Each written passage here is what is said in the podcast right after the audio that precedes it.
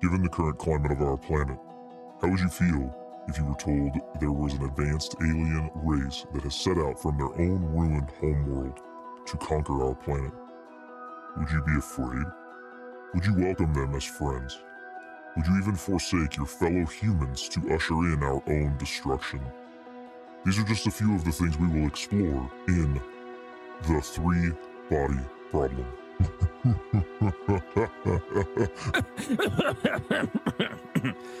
Sorry about that. Good evening, folks. We have a wonderful evening's entertainment lined up for you, one that will provide several hours of pleasurable relaxation and diversion for you and your family. We hope you'll make this a weekly visit. Bring the family, bring your friends. We hope you have a wonderful time. Come back soon.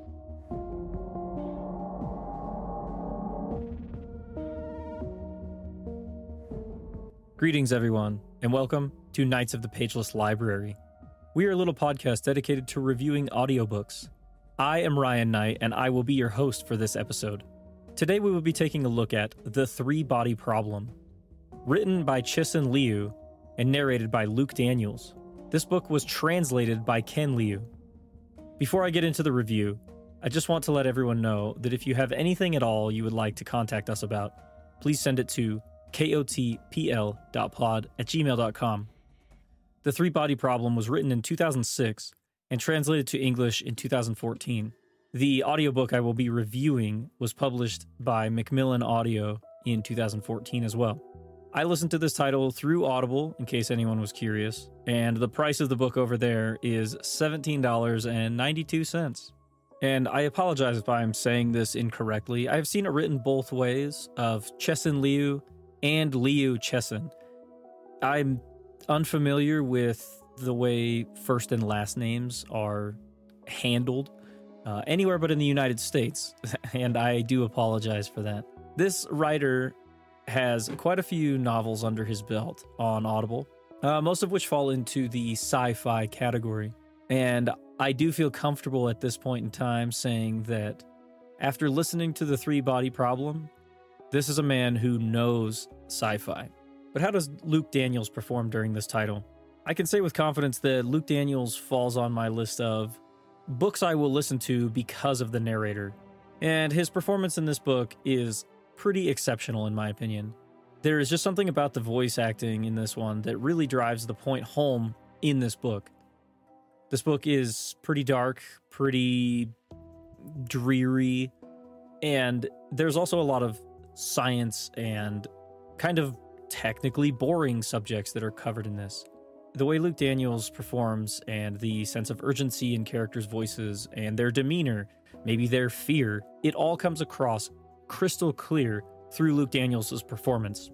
While this story is already a mind bending and interesting story, I think that Luke Daniels' performance actually takes this one up to the next level.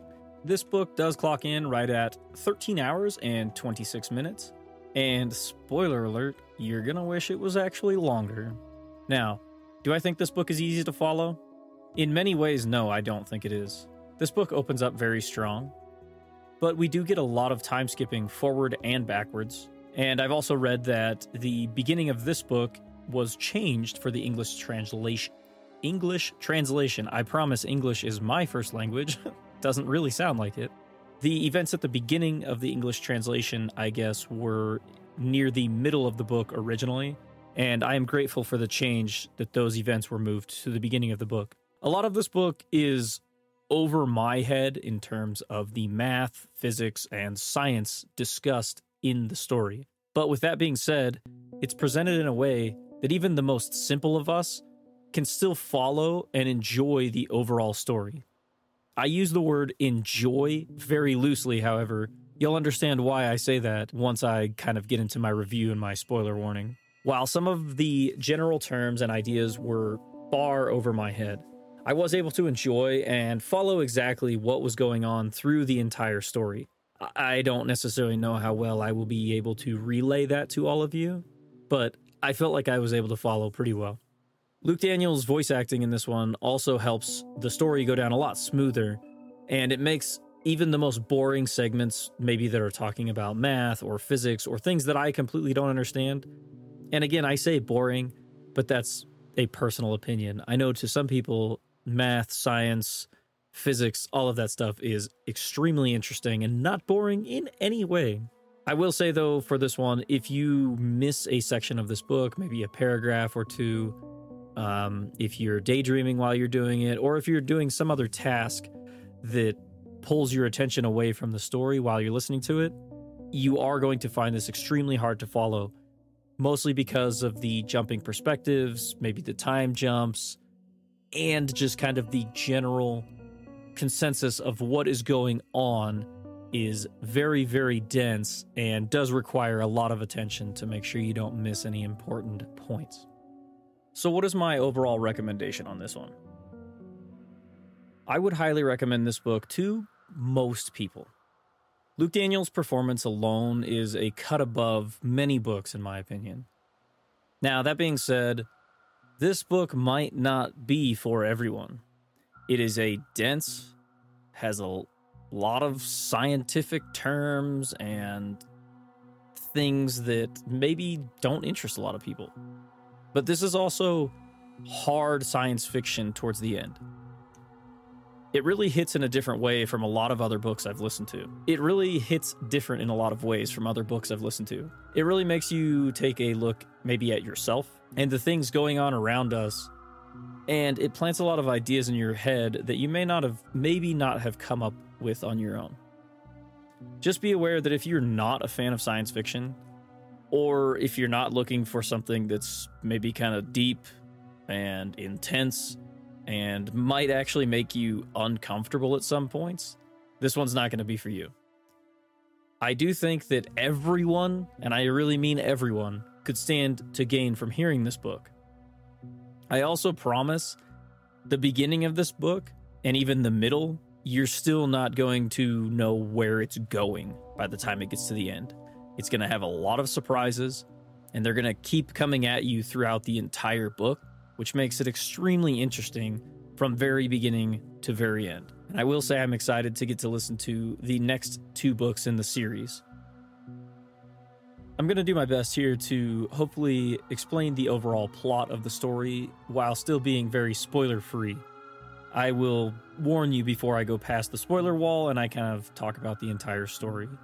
All right, so for those of you who don't know what the three body problem is, which was myself included before I took the time to look it up.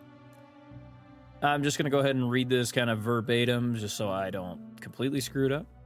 But the idea of the three body problem is the problem of taking the initial positions and velocities, or momenta, of three point masses and solving for their subsequent motion according to Newton's laws of motion and Newton's laws of gravitational, or excuse me, Newton's law of universal gravitation. Unlike two body problems, no general closed form solution exists, as the resulting dynamic system is chaotic for the most initial conditions, and numerical methods are generally required. Now, I'm sure to most people who are not math or physics experts, which I am definitely neither one of those, that made no sense. All right, let's just be honest. So to me, the idea is that these three large masses, especially in space, so think planets or stars or something like that, will generally rotate and revolve around each other in an extremely erratic and chaotic manner due to the way their gravitational forces are acting upon each other. And if you are watching this instead of just listening, uh, hopefully I'll have something up on screen that kind of shows this in real time much better than I can explain it. And I know I probably said that completely wrong, but that's just kind of the way my mind understands it. Now, with that part out of the way, let's get into what this book is actually about. It is based around the idea of the three body problem as it pertains to a planet that would be orbiting three suns. The three suns will orbit each other in a very erratic and chaotic way. Therefore, the planet orbiting among them would never know when they would have a stable and livable weather patterns. This will be referred to later on in the book as stable or chaotic eras. Now, what does any of this have to do with the actual story? Our main character, through most of the story, is actually tasked with gaining access to a scientific organization. While he is trying to gain access and gain this organization's trust, he stumbles across one of the members playing a game known as Three Body. In the game, the idea is to figure out the cycles of a planet that seems to have no predictable patterns of weather, or day night, or ice ages, or the firestorms that plague this planet. And through playing the game, our main character figures out that the issue is this planet revolves around three suns. Once he's figured out that part of the game, he's actually invited deeper into the organization. And once he goes deeper into the organization, he finds out that the idea behind the game of three body might not be a completely made up scenario.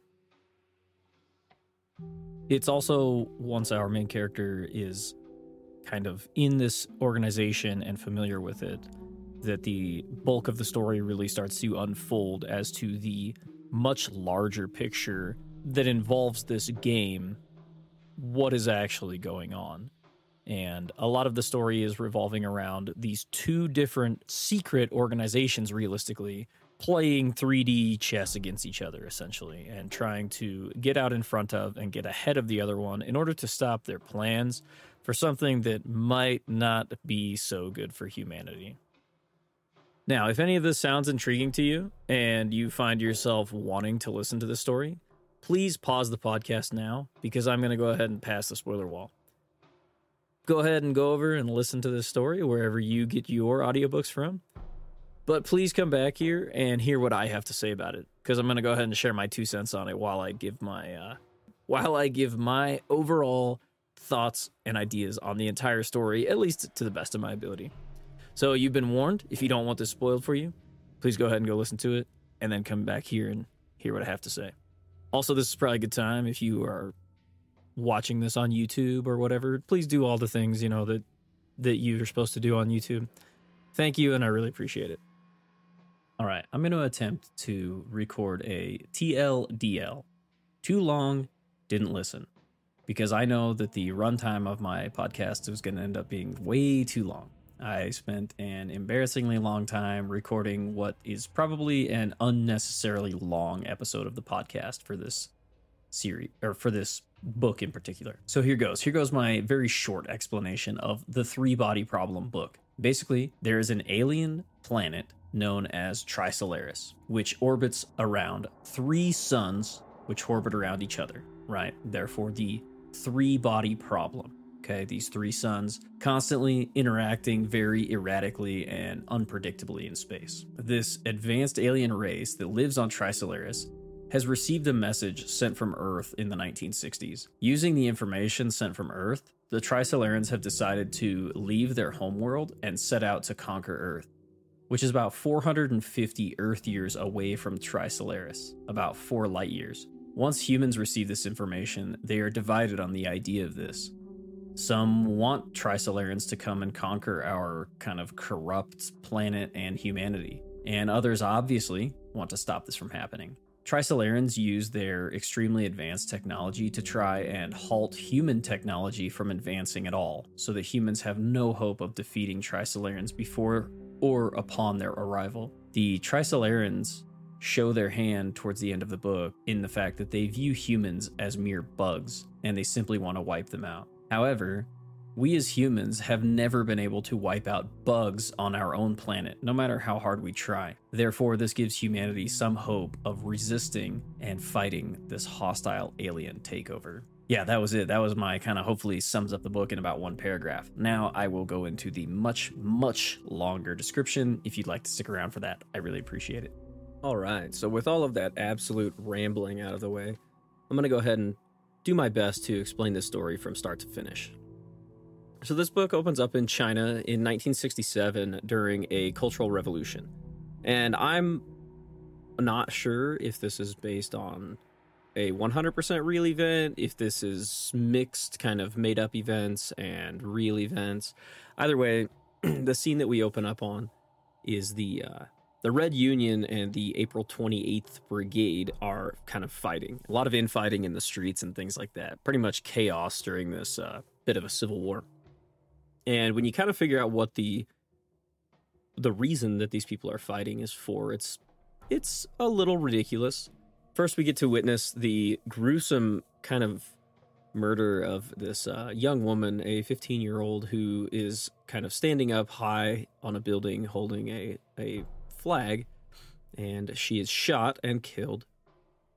Um, and then is also very grotesquely brutalized, basically for public demonstration of what kind of happens to the other side when someone is killed. So we then jump over to a what they call a struggle session, in which some of the red guards are putting the reactionary thinkers kind of on blast in front of a large crowd. Now, this is what I meant when I said that the idea that this civil war is being fought over to me seems very ridiculous. It's essentially based on scientific beliefs, but in reality, it's it's it, it would be no different than like religious infighting or people persecuting other people for any of their beliefs. It's just another silly thing that we as humans do, which, spoiler alert, is kind of what the book is about. Now, there's going to be a lot of names in this that are Chinese in origin or and or, you know, Asian in origin and I will probably not pronounce them correctly. I will just say that now. I'm going to do my best to say them as they were said in the audiobook. So I'm hoping that Luke Daniels did his research and was saying them correctly during the book so that I, when I repeat them, I'm hopefully at least getting pretty close. So during this struggle session, there is a large crowd gathered and to witness the punishment of some of these reactionary thinkers. And among them is Ye Zhetai. He is a physics professor who he he's among several others on stage, but he is the one most of all who kind of refuses to give in to the red guards and their terrorist like ways of trying to get him to admit that he is wrong in the thoughts and beliefs that he has on physics and things like that. Uh, during this struggle session, he is actually beaten to death by four high school girls with their with their belts.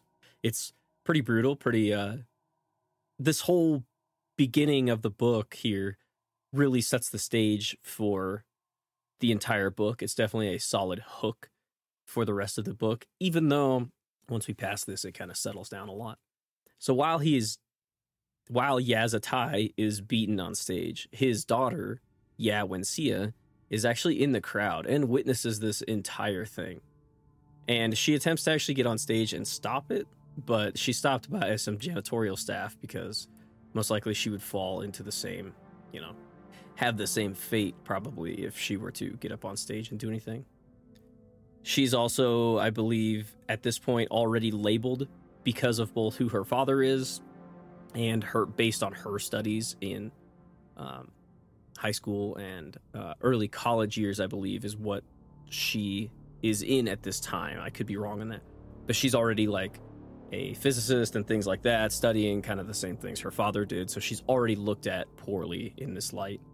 Her mother also is there and is sort of berating Ye Zhetai during the whole thing because uh, apparently she just doesn't want to defend him in any way because it's just easier to turn against him rather than stand with him against a very large crowd of people. After this all happens, uh, Ya Wenxia goes home and finds her mother is already there, like laughing insanely because apparently at this point she has completely gone insane. So then, yeah, when Sia turns to who she might think is the next closest person that can help her in this time of need, and she goes to one of her college professors, Holmes, and she finds that her this college professor has already killed herself by taking an entire bottle of sleeping pills. So, pretty bleak and grim start to the book. Uh, I would like to say it gets better, but I can't fully promise that. It won't be quite so in your face dark for quite a while. So we jump forward two years, and Ya Wenxia is in the mountains working at a lumber camp for the construction corps. And I believe this is some punishment for her being a reactionary thinker. And she's speaking with a man named Bai, I think his name's Bai Lin, uh, who gives her a book called Silent Spring. And in, in this book, it discusses the devastating effects that pesticides have had on a small town. It's kind of setting the stage for like some people's inability to see what you know harm they're causing. And meanwhile it is causing a lot of harm for you know maybe it's just a small community but in reality it's still humans harming other humans you know for their own benefit essentially. Yeah the book kind of goes into topics such as you know humans inability to distinguish basically between things that they don't care about being actually important or not it's kind of an interesting topic that they broach with this kind of book that Yawensia is given. now, this book, I believe they are not supposed to have. This guy was given the book for translation and distribution practices among leadership, but he was not really supposed to let Yawensia have it. Uh, so he, this Bai Lin wants to write a letter to the leadership in Beijing because he believes that what the construction corps is doing is extremely detrimental and destructive, you know, to nature and things like that. So he believes that they are kind of doing the same thing as in this book, Silent Spring. There is comments made too that this book deeply affects Yawensia for the rest of her life, the concept of this very simple book. When Yawensia returns this book, Bai mentions that he was working near a place called Radar Peak, which is apparently near the lumber camp that they are working at. Uh, this is a military location, and we get some very vague ideas of what this place is. Obviously, it is a large kind of radar dish located on the peak of this mountain, but it's apparently also an extremely secret military base. We, as the listener, are let in on a little bit of information, but the characters, I believe, at this point have very, very little information. We are let in on the fact that sometimes snow has been seen turning straight into rain near the peak, strange lights in the sky, uh, very rapid changes in weather, strange sounds, people who have worked at the site for many years completely losing all of their hair.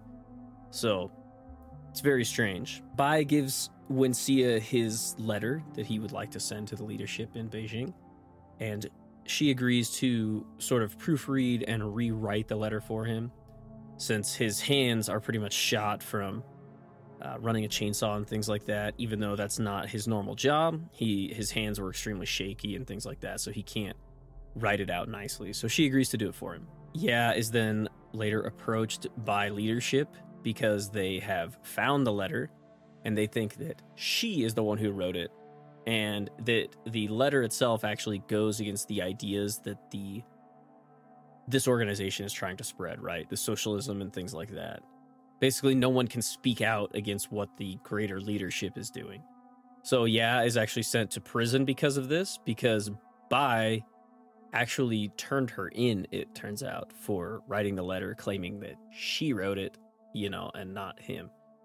Which obviously is damning to her because it's in her handwriting. While Yaz is in prison, the prison she's in is extremely cold, and some of this is metaphorical and some of it is physical, I believe but she's approached, urging Ya to sign a report that sort of it is condemning evidence against her father, and it supposedly is written by her sister. But Ya believes none of that is true. Yes, it is damning ev- evidence against her father, but she doesn't believe it was written by her sister. They do realize that Yawenxia is extremely smart, but because she's considered a reactionary thinker, they can't necessarily use her skills and abilities because of her reactionary ways of thinking. So basically, what they want her to do is sign this letter, and so that way they can use that as saying, "Oh, she turned against you know the other reactionary thinkers. She's okay now. You know she's okay to be on our side." But yeah, completely refuses to sign the letter at all because she has no knowledge of the evidence and things like that stated in the letter. Therefore, she refuses to sign it as though, you know, it was something she came up with. And before this lady ends up leaving, she actually pours water all over Yawenxia and calls her a stupid little bitch. This is where I meant like, yeah, kind of falls into a. It basically says she's frozen solid and I believe that's both in her mind as well as somewhat physically because of how cold the prison is. The water that was poured on her actually does have a very physical effect yeah, this this was one of the parts in the book that was kind of hard to wrap my head around in audio form. Um, and I'm sure if you were even reading the book yourself, it would still be a little hard to understand because it's, I believe it's both a physical and a mental and emotional things we are getting from Yawensia at the time. So just be aware of that. That is a little bit hard to kind of wrap your head around some of these concepts if you're not very smart like me. When Yawensia comes to from her being frozen solid uh, fit that she sort of has, she is in a military helicopter she is accompanied by two men, Yang Weining and Lei Zhicheng, and they work at Red Coast Base. They have come and removed her from prison because of the knowledge they think she possesses on physics that could be beneficial to them, basically. So they take her to Red Coast Base, and Yang actually tries to get Yawensia to not stay at the base. He basically tells her once you're here and once you agree to work here, you cannot leave. That's basically it for you. It also is brought up that, yeah, knew this man from back in college, but he had kind of tried to act like he had no ties to her when he first saw her. Once he is able to approach her alone, though, he kind of lets on that, you know, how he feels for her and that he doesn't want her to be stuck there for the rest of her life. This base is actually ran by the People's Liberation Army, I don't necessarily know or understand still where all of these factions fit into the larger story, but just know that they are there. So, shortly after she is at the base, she also witnesses the base kind of come alive, right? And there's a lot of commotion going on, red lights and klaxons kind of start going off, and a red light appears on the radar she sees that some clouds off in the distance seem to change color in what she can only perceive as where the radar is aiming. She hears and sees a huge flock of birds fly out of the forest below the radar simultaneously. And a bunch of these birds actually fly between the radar and the cloud that she perceives to be changed in color. And any of the birds that fly in that area seem to drop dead completely out of the sky.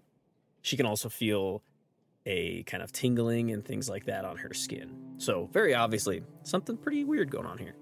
After these events, we jump forward another 40 years, actually. We get a large time skip as well as a change in perspective. So, Wang Miao is going to basically be our main character, I would say, for most of the story from this point forward. And he's a, approached by a group of four people two police officers and a couple of the a couple officials from the People's Liberation Army. And they start questioning him about a group of people known as the Frontiers of Science organization. Wong is actually then taken to a meeting with some of the military leaders in attendance. And one of these guys who came to get him is known as uh, Da Shi, or they call him Big Shi. It, I believe Da Shi is the nickname for him as Big Shi which I'll probably refer to him mostly as that throughout the story. And this guy kind of rubs Wong the wrong way right off the bat. He's pretty abrasive and things like that. And it'll become more apparent later on in the story, though, that he's actually a. He is actually a big deal in the story. In the simple little exchanges that Wong and Big Shi have at this meeting, Wong realizes that even though he's very brash and abrasive, there's a reason he's part of this organization. He is extremely observant, and even though he's just seen as a normal police officer, he clearly has some very useful skills needed to kind of figure things out. At this meeting, Wong is given a group of names of high ranking academics who have recently killed themselves. And apparently, at some point, they were all involved with the frontiers of science, whom this group of military officials figured out that Wong was also contacted by the Frontiers of Science, and Wong had kind of, I guess, refused to go work with the Frontiers. Either that or he just hadn't gotten around to it yet. Wong Miao is actually a professor who specializes in nanomaterials research. Big Shu kind of makes a comment about nanomaterials being used for criminal acts you know, since they are basically fibers that could cut through anything but can't be seen by the naked eye. This might come up later in the story. So basically, this group wants Wong to contact the Frontiers of Science and go ahead and join the organization. But they want him to join the organization as a spy for their side, essentially. They want him to kind of figure out what is going on as to why these other scientists have killed themselves, as well as what the Frontiers of Science is up to. Even though they are kind of a public organization, no one necessarily knows what they are doing in within their organization. And I believe some of this is also just information that is not given to Wong at this time. Wong refuses. He doesn't want to turn into a spy against the frontiers of science. And it's very interesting because the way Big Shi actually talks him into doing it is saying that, you know, yeah, there's no way you could cut it. You'd probably just end up killing yourself too, just like all the others did. It's actually kind of funny because it works, and Wong decides that, okay, he will go ahead and do it. One of the generals that's there also kind of lets Wong in on it's very important for him to do this because of the war that is going on. And Wong is very confused by this because he thought that you know, they're in one of the most peaceful times they've ever been in recent history. And this is kind of what I was talking about that Wong is probably not let in on all the information. The first thing that Wong does is goes to one of the members on the list who had killed herself, Yang Dong, and this is actually the daughter of Ye Wenjie. And it sounds like that he had known about Yang Dong and maybe lusted over her at one point in time. So Wong goes and visits her husband, Ding Yi, I believe is how you say his name. And Ding Yi is obviously completely distraught over his wife killing herself. I don't remember the exact timeline this has happened, but I believe it was pretty recently after she had killed herself. And her husband is drunk, but while Wong is there, he wants Wong to perform some experiments with him. So they perform these very strange experiments in which he has Wong go to a pool table, set the black ball very near one of the pockets, set the white ball very near the black ball, and hit the white ball to knock the black ball into the pocket. Wong is rather confused by this because he thinks it's obviously very simple, so doesn't really see the point of it.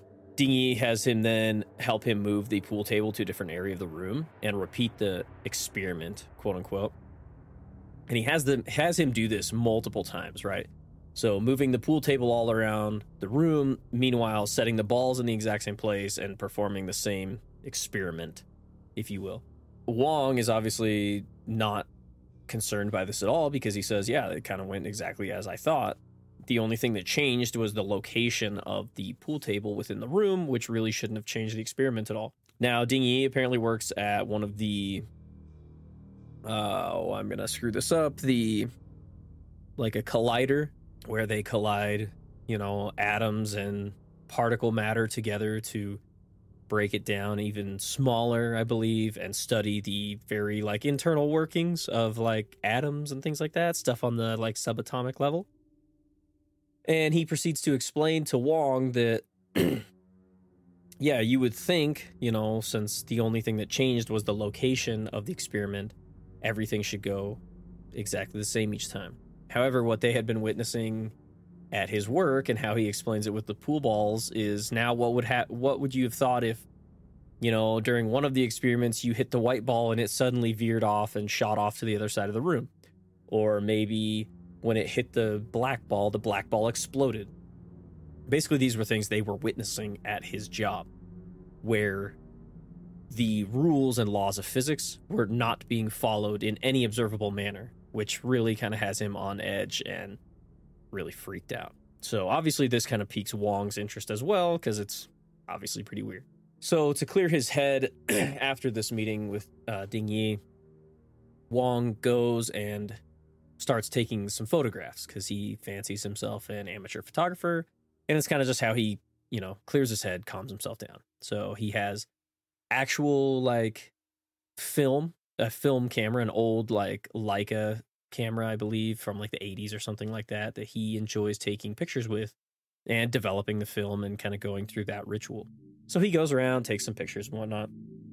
And when he gets home to develop the film, he realizes there are numbers on the pictures that he's taken. which since the pictures were taken from a actual film camera and not a digital camera, there's no way for the camera to put like a timestamp or anything like that on it. So he's very kind of freaked out by this. He realizes the numbers are superimposed into specific areas of the pictures so that they appear perfectly clearly no matter what the picture is.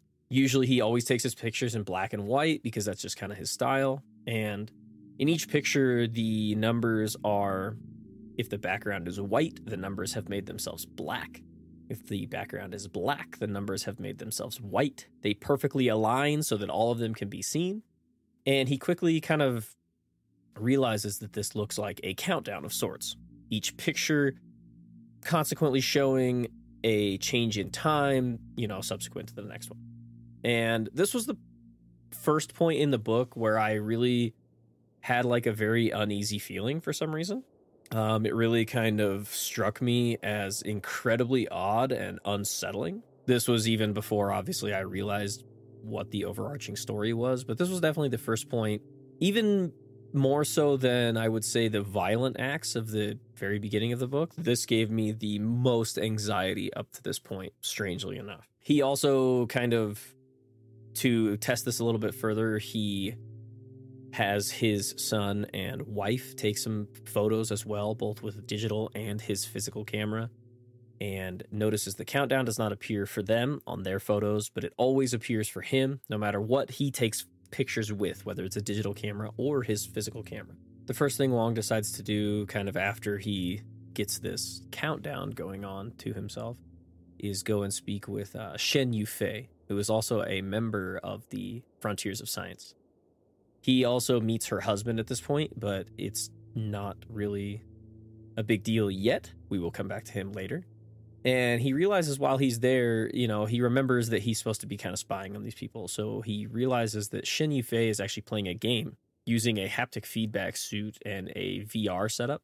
And the game she's playing is from a website called Three Body. So he explains to her what he's seeing, this countdown sort of, and these pictures and things like that and she asks him about the nanomaterials project that he's working on. He thinks nothing of that, but she says, just stop your research.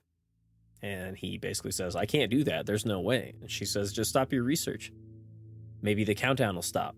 And he's extremely confused by this. While he is also at her house, as he is leaving, I believe it is, he witnesses this other man named Pan Han show up, who is a biologist with the Frontiers of Science and this guy, they talk about how he has made several like very startling predictions for kind of economical and biological things in society to the point where some people think he's actually from the future because he predicts them with such crazy accuracy. He's also started these like really weird kind of movements. He basically starts like a city within a city where people live off of the trash of the larger city in their small community within the large city. It's it's really strange stuff, but uh, basically, it's you know a lot of environmentalist movements to try to say humans are terrible. Is is the sh- the long and short of it. Shen also kind of threatens Wong that if he doesn't stop his research into nanomaterials, that they might, they being the frontiers of science, you know, might tip their hand and it would force their hand upon him potentially. So now Wong's kind of in a weird spot because he's being threatened from multiple sides. So, you know, that's cool. Once Wong actually gets home, uh, Big is actually hanging out there. I don't actually remember why. He's just kind of keeping an eye on things, I guess. And I think he's also keeping an eye on Wong, potentially in case Wong, you know, slips up, wants to kill himself, potentially. Once Wong actually goes to sleep that night, he continues to see this countdown kind of in his mind and in his dreams, kind of has a really, you know, fitful sleep and keeps seeing this countdown in his head. But he realizes once he wakes up that the numbers are actually permanently imprinted onto his vision now, so that no matter where he looks, he's constantly seeing this countdown. And this part of the book also made me feel like extremely uncomfortable for some reason in a sense that like what would you do if something like this happened to you? I mean it's kind of an insane thing to think about that you all of a sudden get this countdown in front of your vision that you have no way of knowing why or what it's there for. Wong decides to go back to his nanotech research lab and tells them to basically shut the machine down stop the experiments. And once he does this once they actually shut the entire thing down, the countdown in his vision stops and then fades from his vision. So now he's really freaked out because obviously Shen Yufei had told him to stop his research, and that actually stops the countdown immediately. So he calls Shen Yufei and asks her like what is it about the nanotech and his applied research that's so important to them. However, she kind of responds very cryptically, saying that they don't determine what is important. So you really start to get early on that this there's a much larger kind of scheme going on here than maybe just the surface level stuff. And it was really at this point that I I really was getting hooked into the book really hard. Like obviously I said the book has a very strong opening and that's true, but I believe this part of the book is really just the the odd like uncomfortable anxiety feeling it gave me really kind of set me in to be like, okay, this is a very unique book that I've kind of stumbled across. Not that I obviously am the first one, you know, not getting like an early review. This came out a long time ago, but just really this was a, a real good tipping point for me. Shen Yufei also asks Wong if he wants to see the countdown on an even larger scale. And he doesn't really think anything of this at this point. He then kind of decides to tell her, you know, bring it on. You know, I don't think you can really do anything to me. She gives him a specific website to go to, which is actually like a kind of Morse code chart.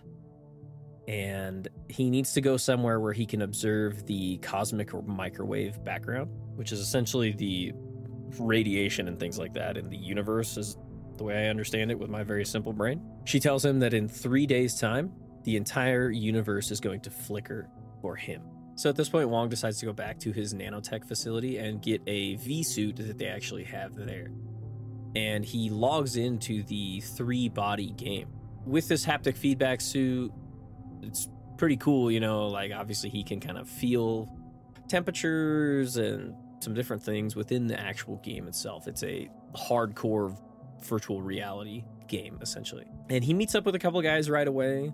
Uh, he's in like a desert area, meets up with a couple of guys, one calling himself King Wen of Zhou.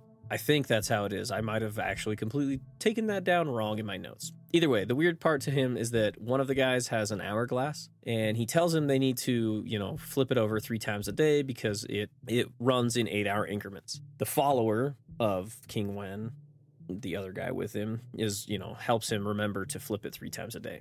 And Wong says, why don't you just use like a sundial or simply look at the positioning of the sun to tell, you know, what time of day it is or how many days have passed? These guys look at him and say, well, this is a chaotic era, which this means nothing to Wong at this point. But basically, there's no way of knowing when the sun is going to come up next.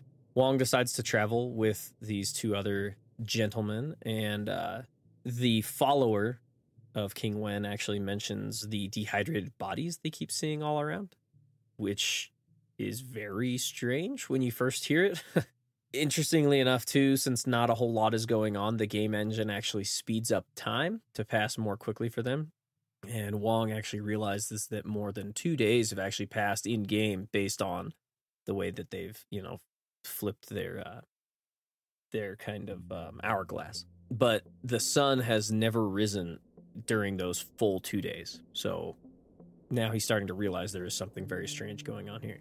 After some more time goes by, the sun actually does rise in the sky and it gets extremely hot. You know, not like necessarily what Earth feels like, obviously. So, we as the listener, obviously, are maybe thinking this is not.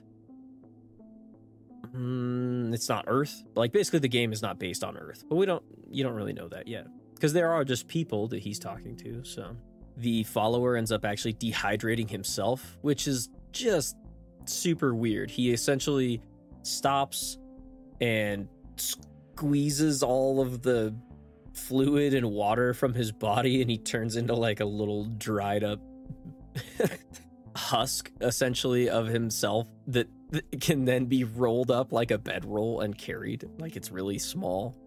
It's just it's super weird to think about. Um I found a, some artwork online, so if you're watching this, hopefully I'll I'll try to include it, and I'll try to include the uh, the artist who made it that kind of has a depiction of what this stuff might look like. It's it's very bizarre to picture in your mind. So after some time of traveling, him and King Wen uh, witness two flying stars in the sky, which King Wen tells Wong that this is a good sign because it means that there is now a stable era coming up. So now Wong and us as the listener have been introduced to the term of chaotic and stable eras. This is going to be important throughout the rest of the story. Wong asks if there is ever any more or less than two flying stars to indicate anything happening. And he's told that there can be as many as three flying stars in the sky. But there's actually no true way to predict when a stable era will start or end. This is when King Wen tells Wong kind of the point of the game is to figure out how to predict when there will be a stable or chaotic era, basically. During the stable eras, everyone on the planet is rehydrated given water from their little bedroll states and they turn back into people essentially. So King Wen is going to King Zhou, which is why I think I might have wrote that wrong when he said King Wen. He calls himself King Wen of Zhou. A- anyways, he's going to King Zhou's palace to basically he thinks he has the answer right for the chaotic and stable eras. So they go to this palace, which is basically a giant Egyptian pyramid looking structure. And when they get in there, they they see all these pendulums that have been placed around this thing and that are all kind of swinging in unison and there's like one giant one I believe swinging. And that's because this other guy had made a prediction that the sun is actually a god and they would use these pendulums to relax the sun so that it would fall into much more of a stable era more often. Uh, this guy is immediately killed.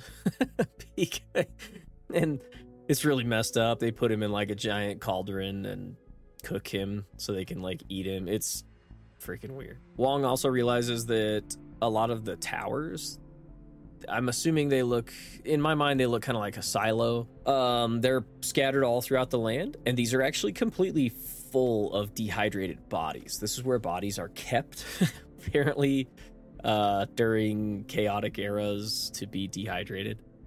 Um, during stable eras is when people would be rehydrated and civilization can advance, which is going to come up later in the story. So King Wen actually presents his theory as to the when the next stable and chaotic era is going to begin based on his calculations and however he does them turns out he's right. You know, early on, a lot of his predictions are correct. Even if they're slightly off, they think they're close enough that they will go ahead and rehydrate and they can start civilization anew, you know, and start advancing again as people. Uh, however, it turns out he was wrong. Basically, right after everyone rehydrates, the sun goes down, and the next time it's predicted to come back up, it doesn't. turns out a extremely long period of nighttime and an extremely long period of cold has just begun. They actually end up seeing three flying stars in the sky, and that kind of ushers in this long night. So people immediately start to dehydrate again, which I guess they can just do on command in this world. And King Wen takes it upon himself to climb into the same cauldron as the guy who was using the pendulums and just go ahead and kill himself. I believe too, I don't know if it's stated at this point, if he does kill himself in that way, he is deleted from the game and his we'll find this out later, but his retina was scanned when logging in. So he himself can now never log into the game again. Wong ends up going back outside again, and obviously it's extremely cold, and the game speeds up and it sends a message kind of, you know, in the overworld to the players. Um, and it says that the long night lasted for 48 years, and civilization number 137 was destroyed due to this, and they advanced to the Warring States period. The seeds of civilization will go on, and that players are invited to log in at a later time in the future. This was also the point where you kind of realize, as the listener, what would be the point of playing this game? Like that, that was at least what was going on in my head. Like, why? What what in the world how does this game fit into the overall story here so obviously the game is now kind of stuck in wong's head he ends up uh going to oh that's right he goes and actually sees Ye Wenjie because he wants to talk to her obviously about kind of what happened with Yang Dong. He also needs to talk to her because uh, she would obviously know where to view the cosmic background radiation. She's also extremely kind to him while he's there at her house, and uh, he says that he will, you know, come back and visit her often. You know, she's she's older now, and she has some grandkids that she's taking care of since uh, Dong killed herself. He kind of feels sorry for her and what she's been through, and you know, agrees to kind of come around and help her out more often. He goes to the uh, Radio Astronomy Observatory that Ye Wenjie told him to go to uh, so that he can view the background radiation. Um, him and the guy who worked there proceed to have a conversation about some scientific stuff that is way over my head. That's not the first or last time in this book that I felt uncomfortable in a way that I simply had very very little understanding of anything that these guys are talking about. They're talking some science that's way above my pay grade. Wong lets this guy know that he thinks there's going to be changes and fluctuations of over 5% on this screen that basically has been steady for years, right? It's been viewing the cosmic radiation background and has just been pretty much completely steady and flat line. This guy thinks he's crazy, doesn't think anything's going to happen, but it does. This completely abnormal fluctuation happens. And it happens right when Shen Yufei said that it would. Basically, the entire universe is the radiation levels are flickering, right? To these multiple things that this guy is using to read this stuff. It is happening. Uh, so he can't deny that. He calls other observatories. They witness the same thing. It's all recorded. Therefore, it did really happen. So it really solidifies to in the story that there's something huge going on, right? You know, not only with like the visions that Wong is having, but obviously now it can affect the essentially the entire universe, let's just say. This kind of really sets in deep with Wong because now he's like, well, maybe now I can kind of understand why the other scientists might have killed themselves. Wong actually ends up meeting up later on with Big Shi, and he gets really drunk with Big Shi, which Big Shi kind of encourages. Wong asks Big Shi if there's more going on that he can share with him because now he's obviously in deep and he would like to know a little bit more. Big Shi tells him his prediction, and he thinks that the prediction is that someone is trying to ruin scientific research and advancement and maybe get humans back to a much more natural way of living think like what Pan Han was doing with, you know, his living among society and think about like Silent Spring and things like that, right? Big Shi tells Wong that he has no idea who is involved or like how much there is or how deep it goes, but all he knows is that there's obviously something very strange going on. He also thinks that the way this is being done is a lot more psychological, right, than killing off the scientists because that would almost be too easy, right? So the ideas that those scientists had are already out there. So if you kill one, someone else will most likely stumble across the research and pick it up right where it was left off and continue on with it. However, if you make scientists truly scared to follow up on these thoughts and ideas, then the thoughts and ideas will actually be muddied up and potentially die in their tracks and will not be pursued anymore. Big Shi basically tells Wong that at this point, the best thing he can do is drink some more and kind of go on with his life and not really get too worried yet about what's happening. He does tell him, though, that he should keep playing the three body game because he thinks that there is something going on between that game and either the suicides or the uh, you know, the halting of science and things like that. Wong ends up going out and buying his own personal V suit and taking it home and logs back into the game. And he quickly realizes that eons have passed since the last time he was even logged in, even though it wasn't that long ago. The pyramid itself looks different now in this playthrough. I believe this is the one he shows up and the pyramid is still there, but there's also a much larger structure behind it. I believe something like 362,000 years has passed since the last time Wong played, which uh, so I don't fully understand how the time advances in the game versus in real time. I don't know if it's fully ever explained, but uh, uh, he finds out civilization has been reborn four more times since the last time that he played. He gets a little bit more information about kind of what's going on uh, in the previous eras, and it it all just kind of deepens his curiosity into the actual game itself. I also believe this is when he starts calling himself Copernicus each time that he logs into the game. And the guy who is thinks that he has the universe figured out this time, has decided that the entire universe is actually a giant machine. He's built this crazy like scale model. Wong ends up using a telescope while this guy's kind of machine thing is working and supposedly predicting the uh you know what's going to be happening next in the world and he uses it to kind of observe the universe while the game is also in fast forward which he thinks is very cool because he obviously gets to see way more things than you would get to see maybe even in your normal lifetime because of how quickly he can observe them. And i believe it's on one of the predicted days when the sun is supposed to rise. It doesn't rise when it was predicted to. However it does end up rising slightly later and it is like extremely huge in the sky. So huge and seems to be so close that immediately everything on the planet starts catching on fire. And he receives another message that says that Civilization 141 was basically burned up, right? Due to how close to, to the sun that it was. But that the seeds of civilization, you know, are still planted and that he's invited to log on uh, in the future. Uh, after this, he ends up going back to see Ye Wenjie, and this is when he asks her about like her experience at Red Coast Base, and she tells him.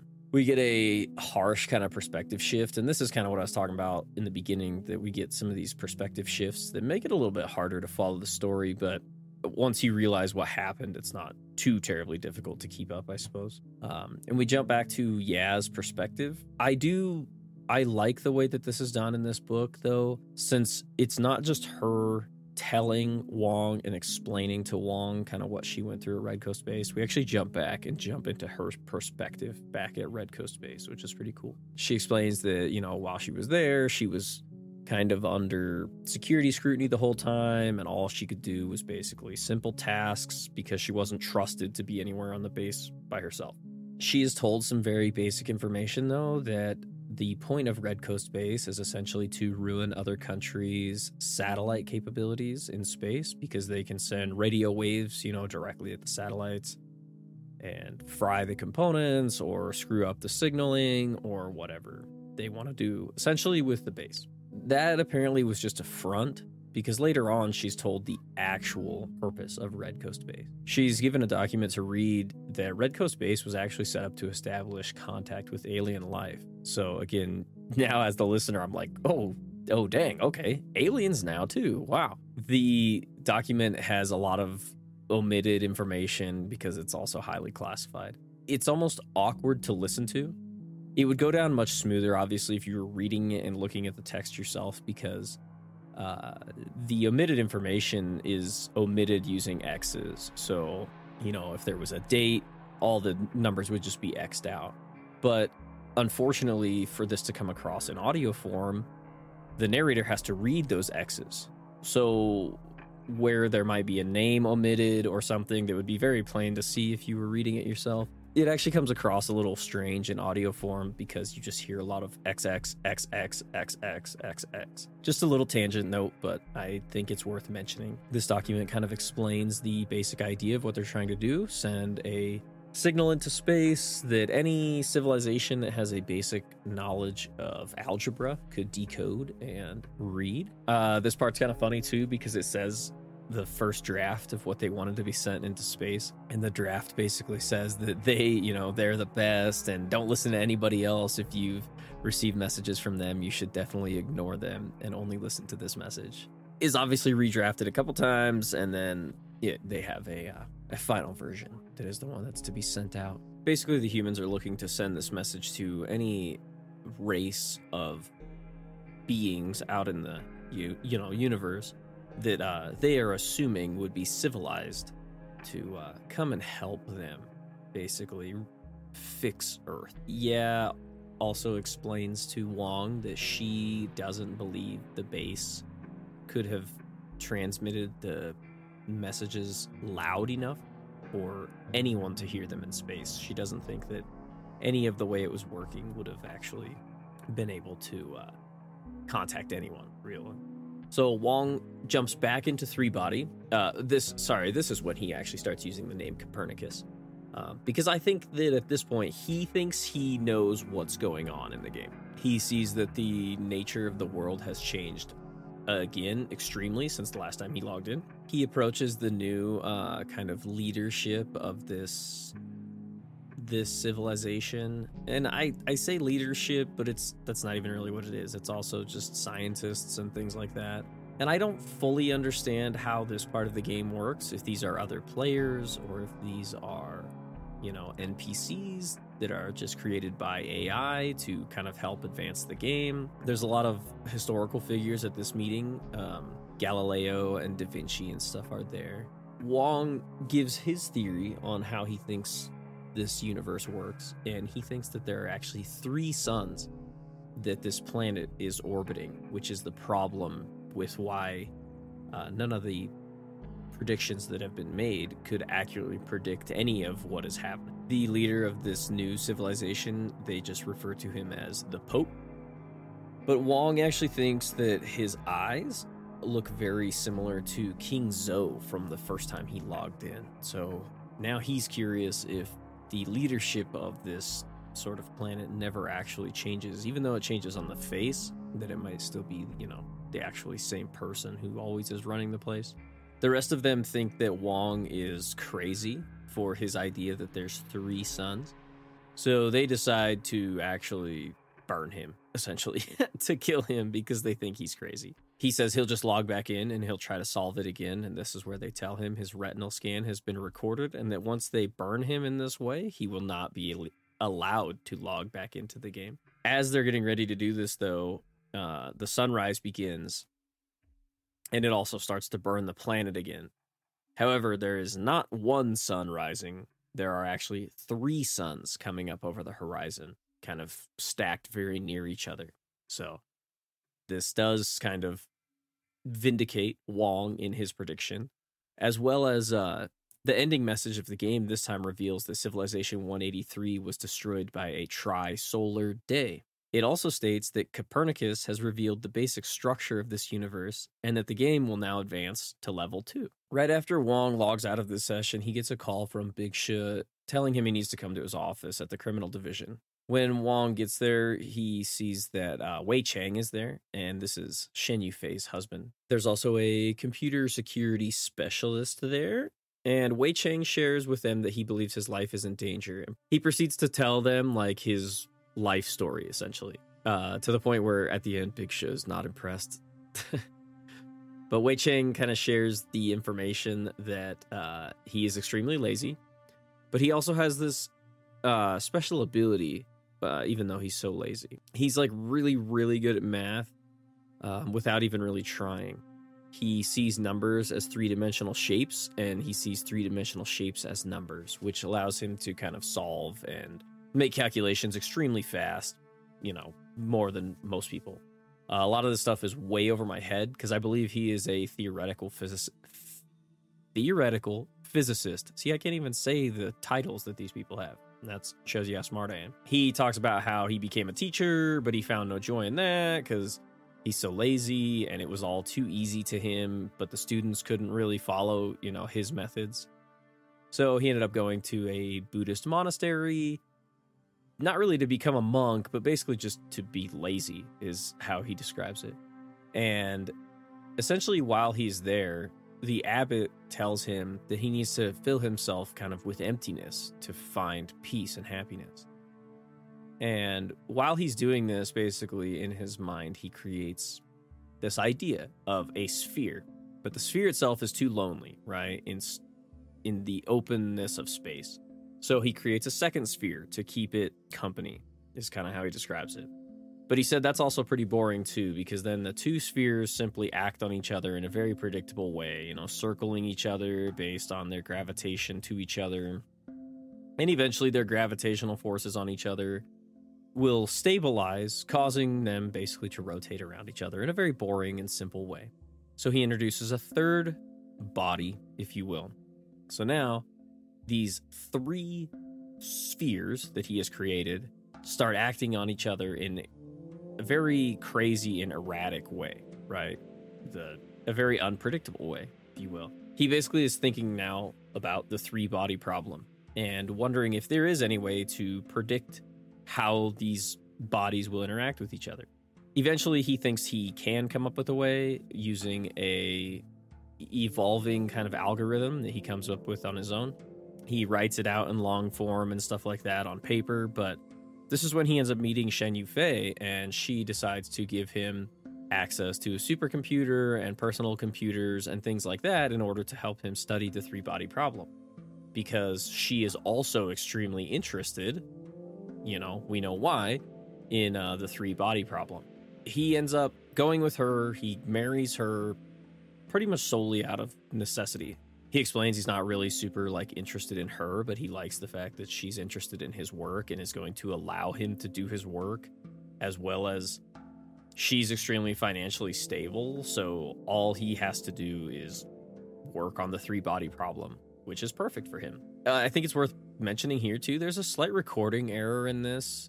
I'm not really one to talk about recording errors because I know my recording methods are terrible, but there is a very strange part here where Luke Daniels reads a line and then it stops and he repeats the same line again.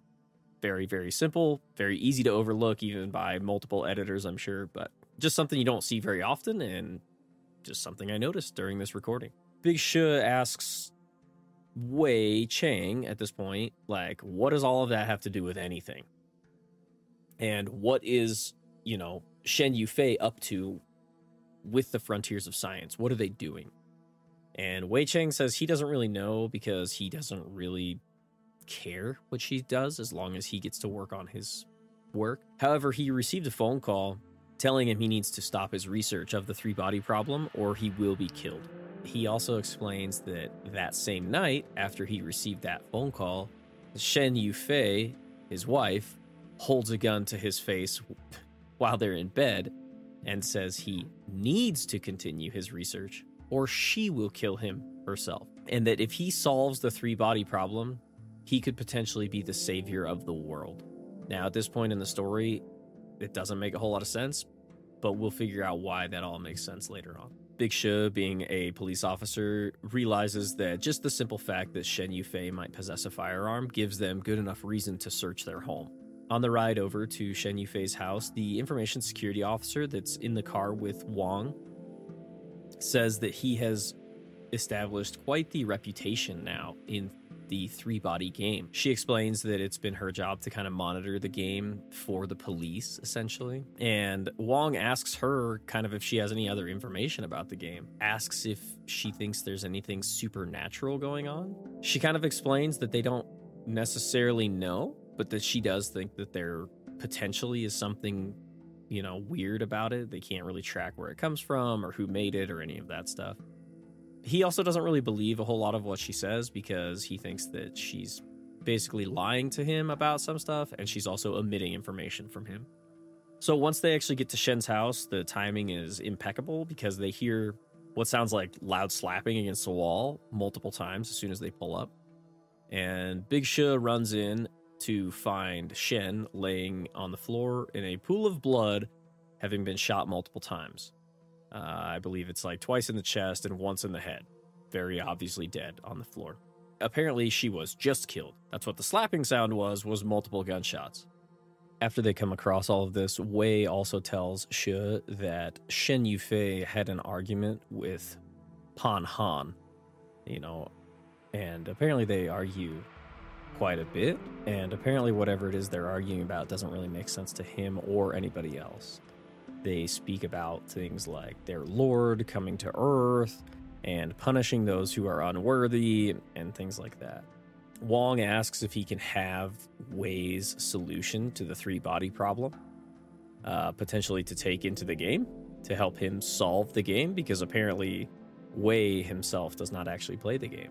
This part's pretty interesting. Wong logs back into Three Body and realizes that not a whole lot has changed from the first level to the second level. But he meets up with Isaac Newton, who is in a sword fighting duel. Um, and he also meets a guy named Von Neumann.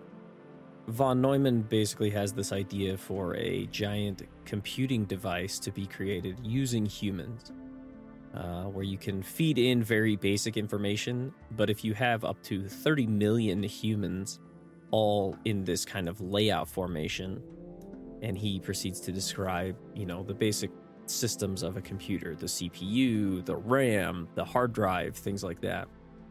Uh, but by feeding basic information to, you know, one or two people, it will pass down the line to apparently solve these kind of vast, you know, vast technical problems. Uh, I don't fully understand how this will help them solve anything in three body, but apparently they do, and they proceed to create this thing.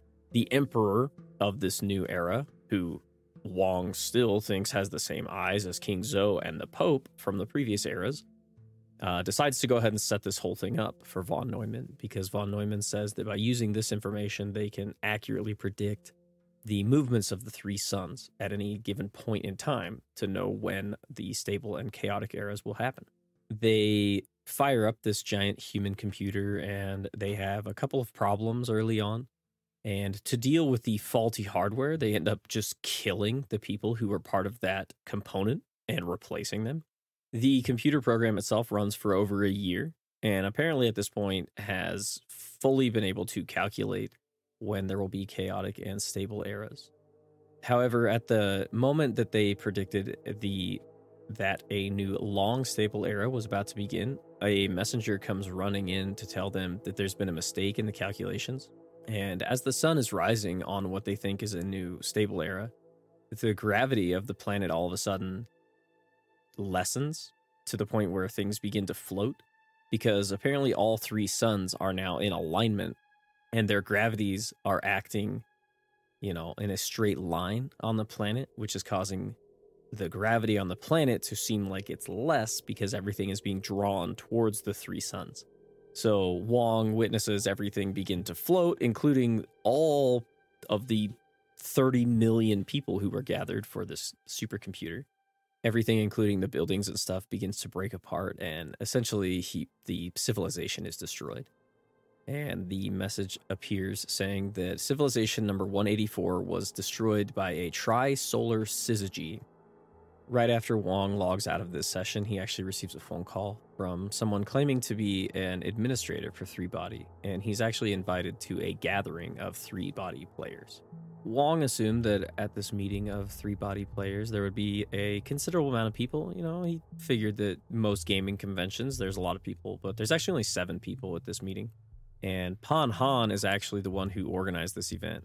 Basically, he opens it up to, for them to kind of ask some questions and stuff. And the first thing that Wong wants to know is if Three Body is actually only a game.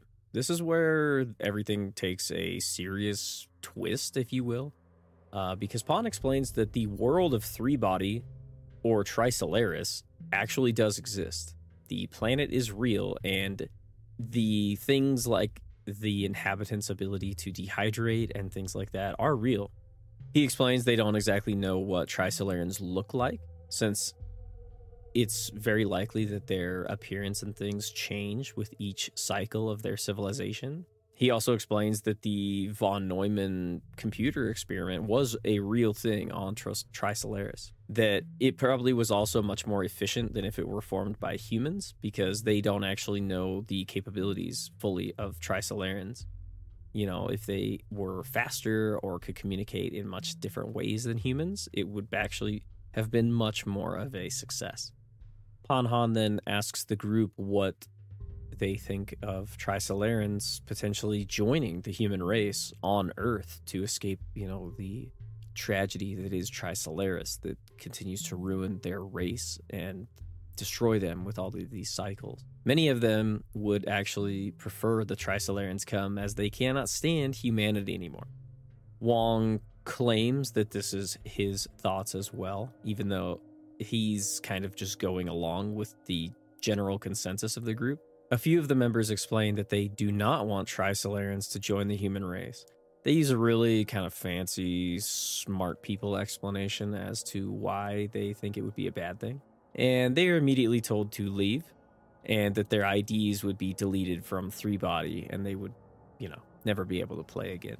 So after this meeting, Wong logs back into the game again and sees that things have changed considerably this time both because of the uh, trisolar syzygy. I can't even say that freaking word. That word's crazy. uh, which had destroyed pretty much everything on the planet, and because of where society is already at in terms of technology this time. He actually ends up running into Einstein. Again, I'm pretty confused. Maybe someone can explain to me if these are other players or if these are NPCs because it just seems very convenient if they're players that he always runs right into them. Or if they're NPCs, it also seems very convenient that he runs into, you know, the quote unquote smartest people of each age. Einstein asks if Wong has noticed the moon that um, Trisolaris now has. And apparently, during the Trisolar Syzygy, they called it the Great Rip, which actually tore the planet and tore a chunk out of the planet which then started to orbit the planet and re, you know, made itself nice and round due to gravity. And so uh, now is a moon of the planet.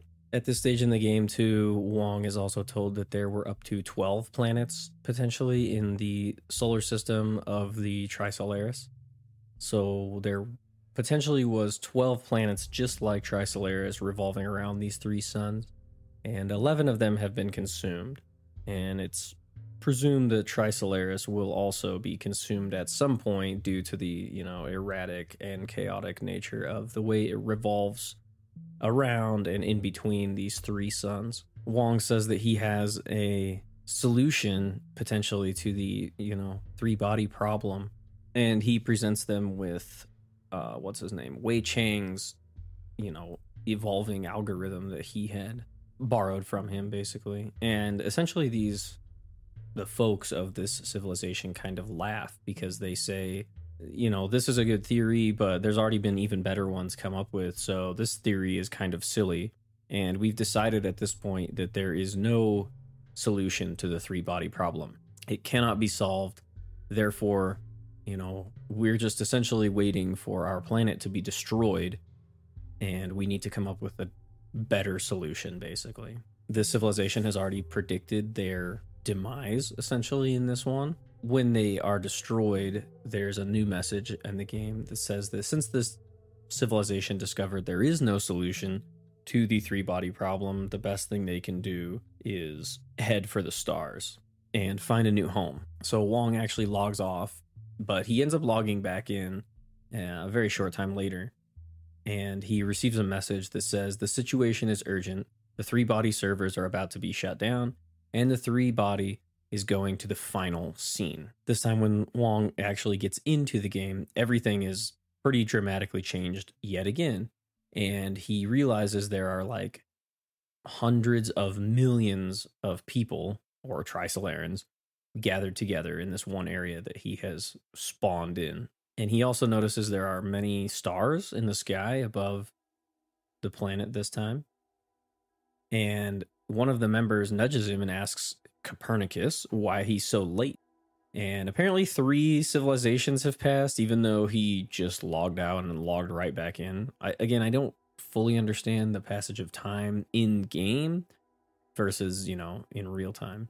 I mean, I kind of understand now because, you know, the game the outcome is already sort of decided, therefore it's kind of just nudging members towards something, you know, but it still doesn't make a whole lot of sense to me. The stars in the sky above the planet are actually ships. That's the Trisolaran space fleet, essentially, that's going to be used for them to leave the planet. The ships can only travel at one tenth the speed of light.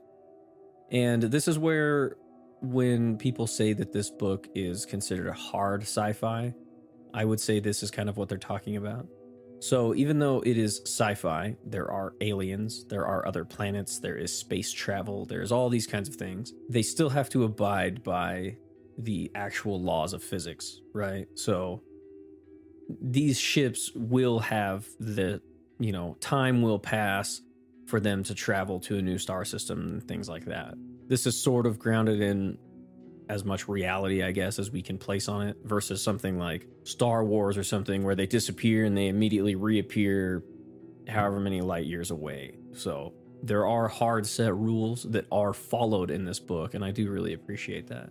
They explain that the fleet is headed to the nearest star system to them, which is about four light years away. And Wong think that Wong thinks that's interesting because the nearest star to Earth is also apparently four light years away. As they watch, the fleet actually all fires up their engines and leaves the planet altogether. And more text appears saying basically that the game is over. And if the players are true to the cause, they should go to this Earth Trisolaran meetup, which is the uh, the ETO, as we will find out here in a little bit, that it's the uh, Earth Trisolaran organization. So Wong is able to attend this meeting of the ETO, and while he's there, he actually hears Pan Han telling another member that he is the one who killed Shen Yufei. And there's a lot of kind of rhetoric talk about the sort of infighting that goes on with this group in the ETO. Because um, you have a couple different thought processes that go on within this greater organization. Uh, we learn a little bit more about those later on, and you learn a lot more about them later on in the series. Uh, Ye Wenjie shows up, and it turns out she is the actually the leader of the entire group. Basically, she shouts out to all of them, "Eliminate human tyranny," and she actually calls Pan Han forward. And Pan claims that Ye is actually an Adventist, and uh, this is kind of one of those organizations within the organizations. Basically, the the whole group believes the same thing, but they believe it in different ways. Uh, we find out a little bit later that that's kind of whether they see the Trisolarans as, you know, just friends or gods or what have you. Pan says that he only killed Shen because she actually shot at him first, and that he was actually there to kill her husband, Wei Cheng, since his work on the three body problem basically meant that if he were to solve the three body problem, then their Lord and Savior wouldn't need to come to Earth. Ye also talks to Pan about him having contact with their Lord and Savior, but not passing any information on to the rest of the group. Basically, he's kind of a scumbag within the organization. Ye basically tells him that he kind of fucked up at this point. And this lady walks forward out of the crowd. It grabs Pan from behind and snaps his neck right in the middle of the entire gathering, which is insane. Uh, several men just kind of step forward and drag him off of the out from in the middle of everyone be, like it was nothing, which is also pretty crazy to me. Ye, also directly addresses Wong and lets him know that his nano research, nano material research, is one of the first things that their Lord and Savior wants to be eliminated from human technology. She kind of then regresses into the rest of the story from Red Coast Base, where she left off last time. We jump back over to Yaz' perspective at Red Coast Base. We're kind of filled in a little bit more about why she was recruited by Lei Zhicheng and uh, Yang Weining. Basically, what I kind of gather from it is that it's a paper that she wrote about how the the sun could be used to amplify radio waves. Essentially, it's pretty. Basically, the stuff's way over my head that they're kind of talking about here. It's a lot of scientific talk and things that I don't really understand, so I'm not going to pretend to. But essentially, what happened is one of these guys, I think it was, I don't remember if it was Lei, Chang, or Yang, that uh, recruited her because of the paper, but it's because he wanted to actually use the paper as if it was his own theory, not hers, is kind of the way I understand it. Essentially, what Ye has kind of figured out is that you could use the sun to amplify the technically weak radio signal f- coming from Red Coast Base. We're actually informed too that she tries this basically without anybody else's knowledge. She sends a signal towards the sun, you know, sending a transmission towards the sun essentially to use the sun's uh, solar energy, I believe, or something to that effect to amplify the signal as it is sent out into space. And she assumes that it failed but the narrator actually informs us that she might not have realized it, but at that very moment, her message is rapidly traveling through the universe at the speed of light. And anybody who would see that message would basically be able to triangulate and know that it came from our sun.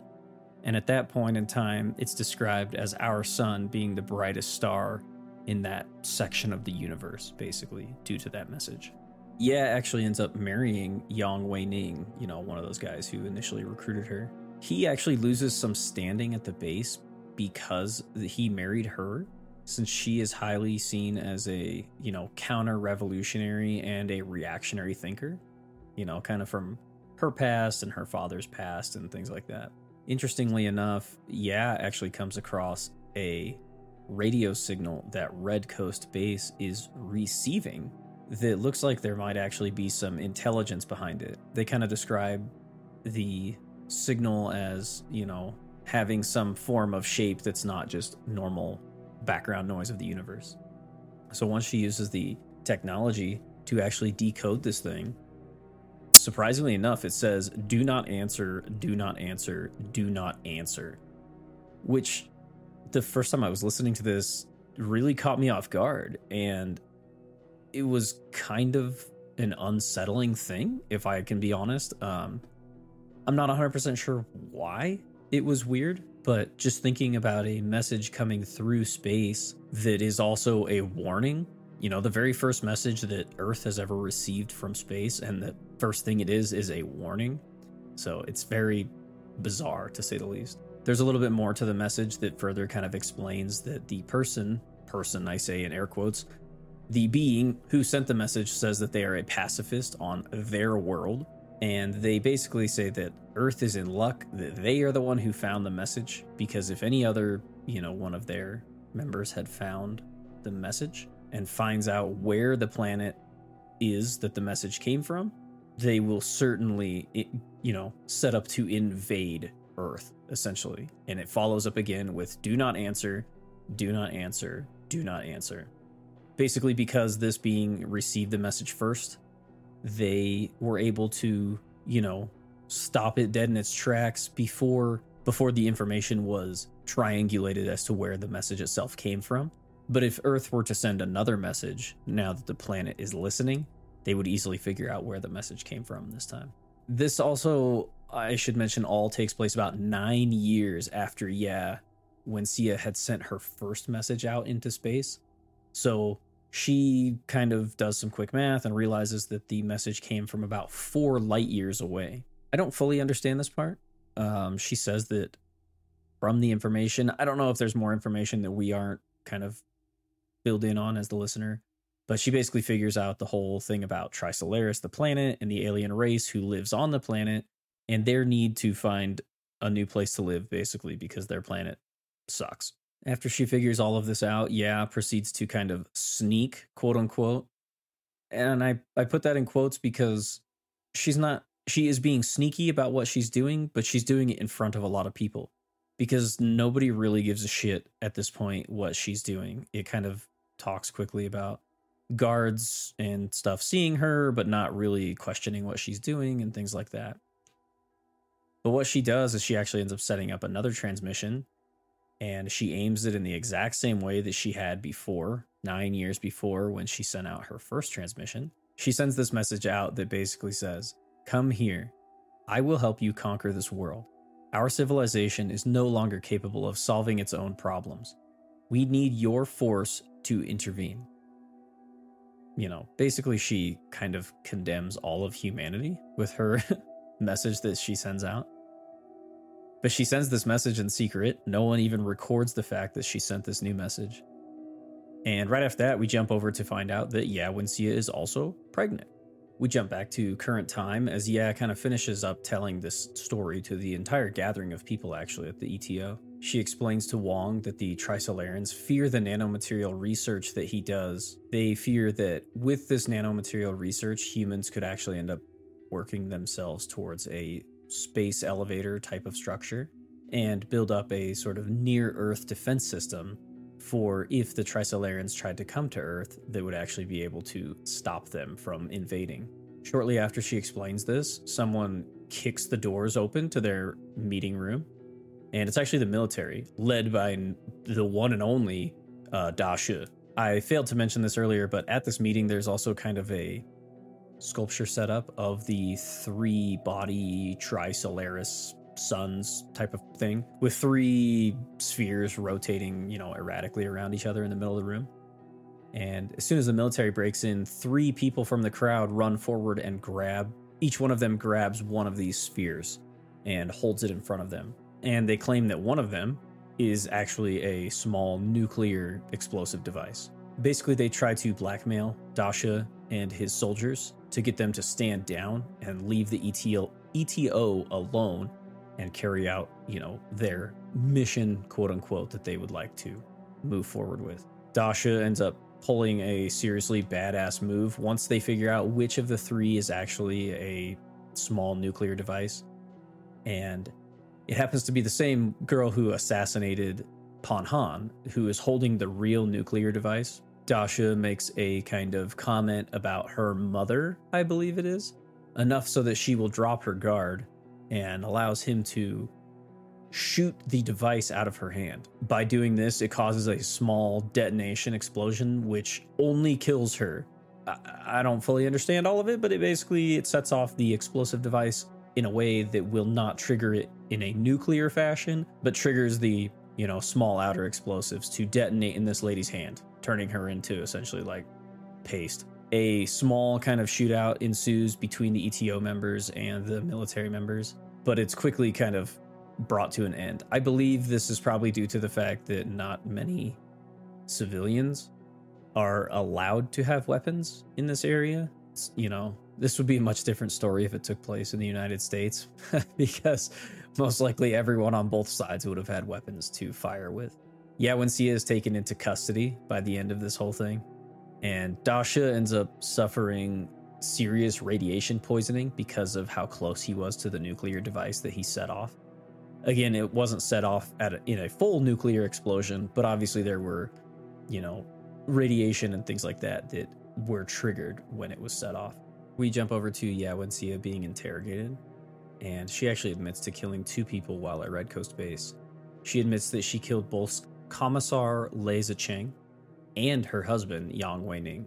We find out that Lei Zhicheng actually received the message as well that Ye had received he knew that she planned on replying to the message and he didn't trust her very much. But he doesn't realize she already replied by the time he calls her into his office to question her. Lei tells Ye that he thinks she's actually an enemy of the people. And up to this point, and even still, honestly, I have a hard time figuring out who is actually good and who is actually bad in terms of what they're actually doing. The conflict itself seems so insane to me the, between the the revolution and the infighting it seems like such a detrimental thing over such trivial matters that I really honestly can't wrap my head around it. Now, granted, I think that's honestly just human nature to fight over incredibly trivial and menial things. So I fully understand it. In as far as the fact that they're fighting, I just don't understand why. Ye Wenjie very quickly comes up with a plan to get rid of Lei Zhicheng, because she knows that if he spreads the information about the message that was received, things will go downhill very quickly. It goes into great detail explaining that there is a common problem that occurs at the base over this one particular cliff where they have to use grounding equipment. And apparently the the way it's attached down below the clay level, the grounding rod and grounding equipment often will be faulty, basically. And someone has to go over the cliff edge to fix the grounding problem most of the time.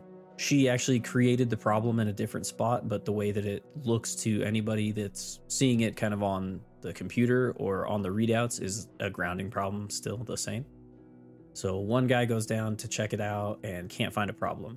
So Lei, Lei Zhicheng decides he will fix it himself. And she was kind of betting on this that he would go over the cliff and fix it himself. So he ties himself off with a very strong wire rope and heads down. Ye is planning on cutting the rope while he's over the edge, and the way it'll break, since she's going to use like a hacksaw blade, it'll basically snap almost as if it snapped on its own.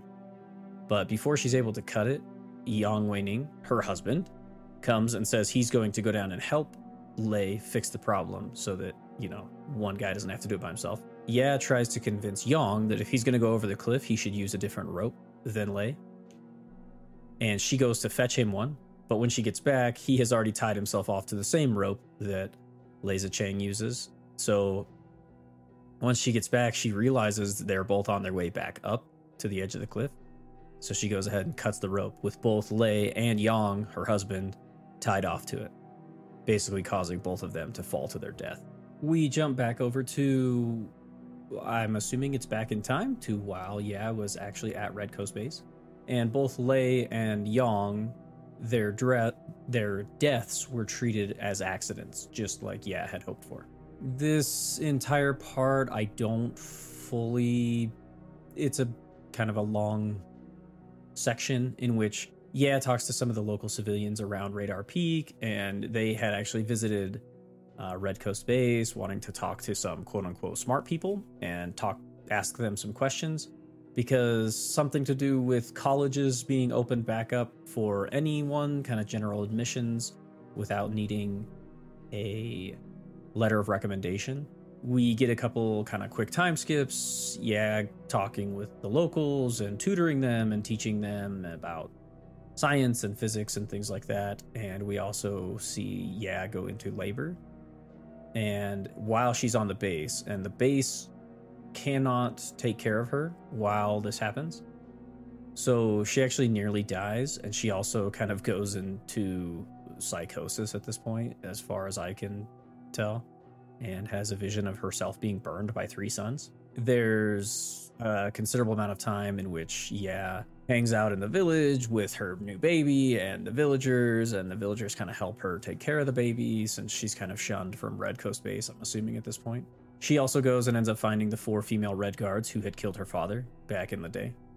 And they still essentially are like hardcore Red Guards. Um, one of them has actually died, and they died basically in service of the Red Guards. It's it's kind of a, it's pretty sad, is the way I'll put it. Uh, the the biggest thing to gather from this whole kind of segment is that Ye ends up meeting up with Mike Evans, this guy who's planting trees in an area, uh, trying to save a specific species of bird. He is annoyed at kind of how shitty people are because he's trying to save this species of bird and all people want to question him is for is what it what good it does humanity. And he hates the fact that you have to be helping other people to be seen you know as it being a good thing.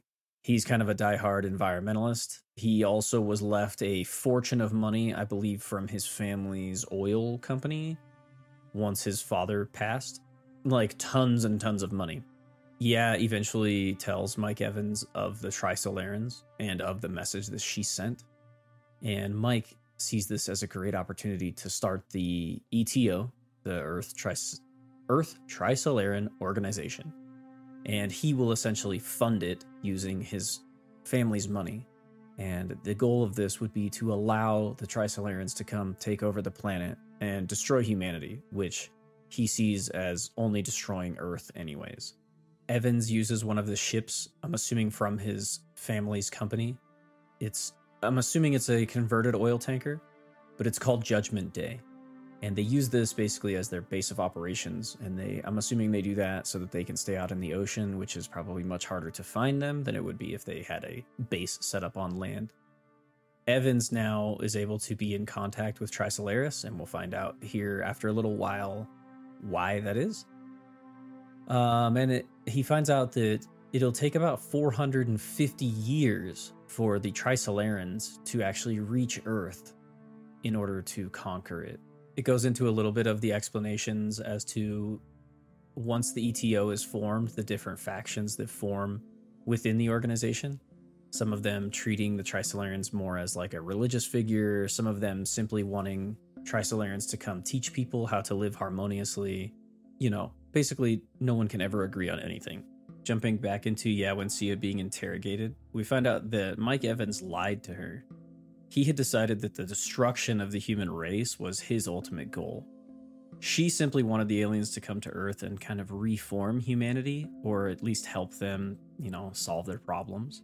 The interrogator asks, Ye, if the Trisolarans have sent anything to the planet that's kind of above the technology of humans. And Ye, explains that the Trisolarans actually shot two protons to Earth uh, that actually arrived two years ago. The protons are what's being used to seal off the advancement of science before the Trisolarans arrive. Wong is able to actually listen in on this interrogation of Ye, talking with one of the other scientists that's listening in on the conversation, it sounds like they kind of compare the Trisolarans being able to shoot two protons to Earth, which is four light years away, as the equivalent of someone on Earth being able to shoot a mosquito on Pluto with a gun, is kind of how I understand it, which would take some serious, obvious, you know, accuracy and crazy science, basically. Um, and the stuff that they talk about here, they talk about a lot of stuff, different dimensions on micro and macro scale, and a lot of stuff that's way over my head, and honestly, kind of give me a, gives me a little bit of a headache. They use this information and actually attend a meeting with a lot of military leadership from around the world. The goal of this meeting is obviously to talk about now the threat of the alien race. Also, now knowing about Judgment Day, they know that they it most likely contains a lot of information about the Trisolarans that they need to get a hold of, basically. So now we kind of get the divide of in people also people who want the Trisolarans to come and people who want to stop the Trisolarans from coming and obviously taking over humanity. They know they have 450 years to set up plans to stop an alien invasion, but they don't necessarily know what they are going to need to do to stop this invasion. Also, with the information that human research and science has been sort of halted in its tracks is also kind of detrimental as well. There's a lot of conversation about how to stop the ship Judgment Day while also being able to retrieve information off of it. Obviously, any standard tactics like, you know, jumping aboard or things like that is just going to lead the ETO to destroy any information before they're able to get a hold of it. So Da Shi actually comes up with a plan to stop the ship while also being able to recover the information. It's kind of funny because he takes one of the general's cigars that's in the room and he really pisses a lot of people off just in the way he presents his information in the middle of this meeting. But basically, what he wants to do is use Wong's nanomaterial and span it across the Panama Canal to essentially cut the ship into pieces as it passes through.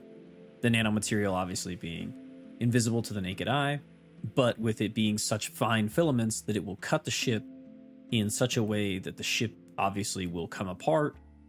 A lot of people will probably be killed. But even if it were to cut into some of the computer components storing the data, the data would easily be able to be recovered because of the, you know, such fine cuts that the nanomaterial would make. And they are calling this thing the, I believe they end up calling it the Zither, or the flying blade is kind of what Wong and Da Shi refer to it as because of the way that it works, obviously being able to cut stuff. What they end up doing is taking two pillars across the Panama Canal before Judgment Day gets there. And they span these invisible nanomaterial lines across them. And don't ask me how they do this, I don't fully understand it at all. But basically, they tighten these things and once the ship passes through them, it's freaking crazy because the only way they even realize it's working at first is on the front of the ship. There's probably a flag mast and some other, you know, radio equipment or whatever, and they see, you know, this flag mast fall in half. Then you eventually see it cut through this guy on the decks. He's using a hose, and the hose gets cut. And then this guy gets cut in half, and he falls kind of apart before he even realizes that he was cut in half. And eventually, as the ship passes through them, the nanomaterials cut into the engines, obviously causing the engines to kind of grenade into pieces, thus halting the ship in its tracks. It's freaking wild we jump over from Judgment Day being destroyed back over to Ye being interrogated again, and the interrogator asking her kind of why she thinks the Trisolarans would be able to help us. The interrogator also informs her that Evans was killed during the operation of the Zither, and that they captured over 28 gigabytes of data off of the ship, which includes messages as well. It seems to me like they allow Ye to read some of these captured messages, and at this point, the book kind of uh, basically melds from humans to Trisolaran perspective, if I can put it that way. So this is the first real, as the listener, we are now in the heads and minds of an actual Trisolaran. So it's a melding of both, Ye, reading the messages as well as the actual perspective of a Trisolaran being. It gets a little muddy here in terms of being able to tell what is from what perspective, so I will probably screw a lot of this up, but I'm going to do my best to explain it. Basically, we find out that on Trisolaris, the radio stations, quote unquote, that are receiving messages from space, you know, there are Trisolarans doing the same thing as humans, basically, listening for other intelligent life in the universe. And the listener who received the message that Ye Wenjie had actually sent he basically has the same reaction as Ye Wenjie had when she received the first message from space. Uh, his computer equipment kind of does the same thing that Earth's did. It's a very kind of uh, how do I say it? Um, parallel universe type of situation, essentially. But we're learning all of this from the Trisolarans, which is kind of wild, right? So this is full. Now there's actual, full on 100% aliens in the story. Okay this listener, it's actually very interesting, kind of shares similar feelings to humanity.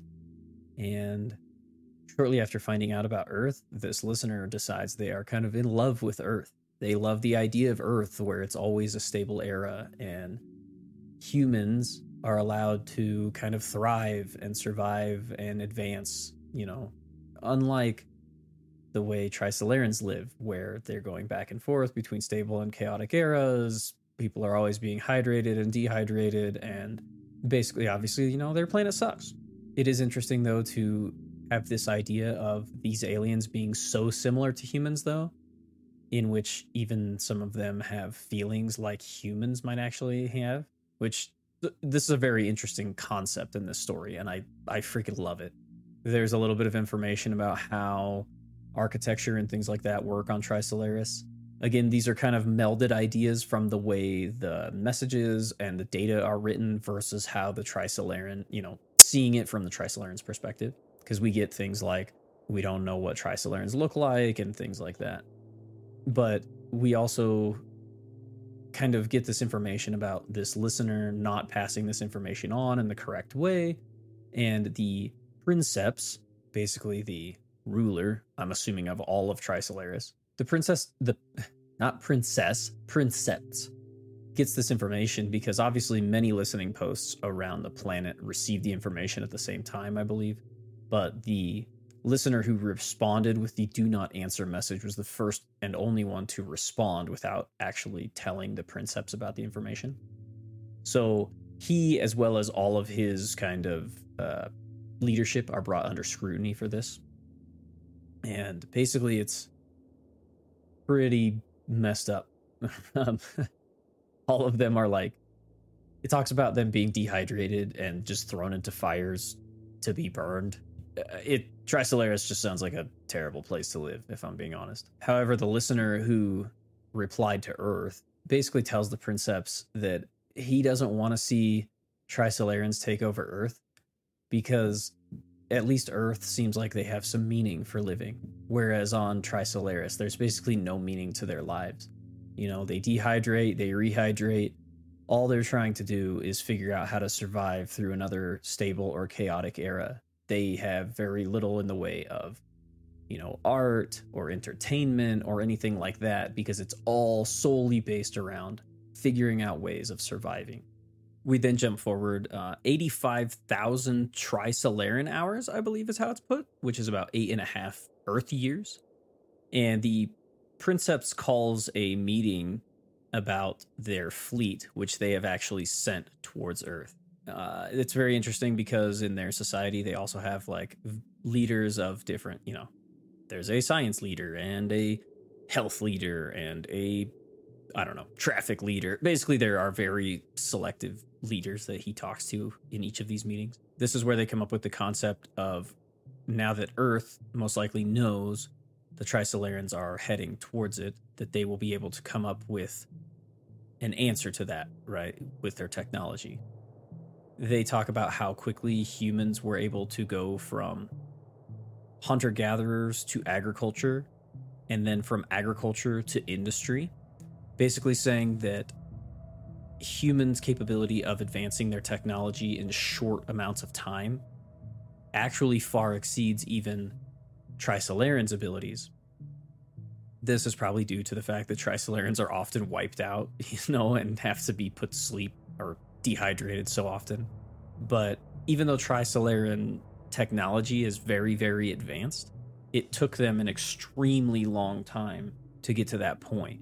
Whereas Earth, you know, makes leaps and bounds in technology in very short amount of time, which actually worries the Trisolarans. Trisolarans also actually think that if they can kind of show humans miracles, quote unquote, that humans will actually start to worship them in a religious way. And this will get, you know, many humans on their side to help kind of pave the way for Trisolarans to make it to the planet. This is where the Trisolarans come up with a way to actually show humans miracles in order to kind of speed this process up. And this is where we learn about Project Sophon. This is the idea of taking a proton and unfolding it.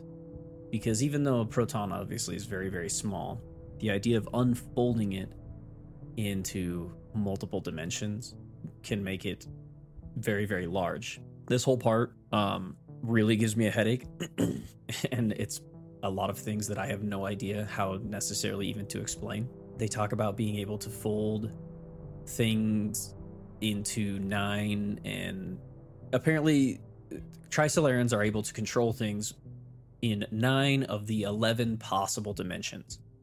Okay, and I don't really understand what that means. All I know is for the next little while, the book talks about them unfolding this proton, right? And at first they screw up, they they unfold it into like one dimension, which turns it into like a huge thread that's almost infinitely long. You know, it's tons of light years long, but it's so small that it barely even exists, right? So the idea that what they want to do though is try to unfold the proton into two dimensions and by doing so, they could essentially put coding on a proton itself, turning it into a supercomputer.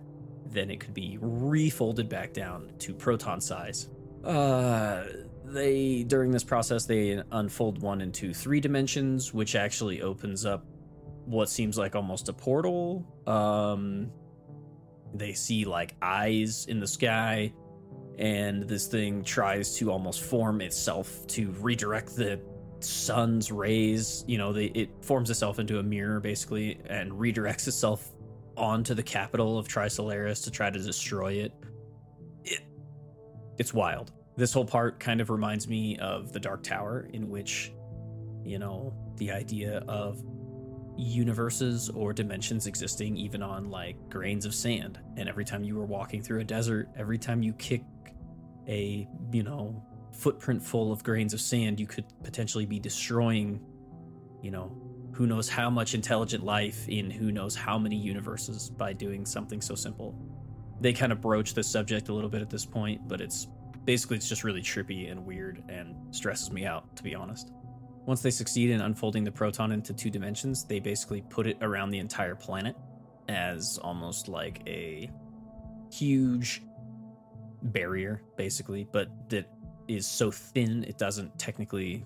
I, I don't know. I, I don't really know how to explain it. All I know is they basically unfold this thing huge, then they put all this information on the inside of it, and then they refold it back down to where it's basically this incredibly, incredibly powerful artificial intelligence supercomputer that can also be made the size of a proton, which would obviously be nearly undetectable, right?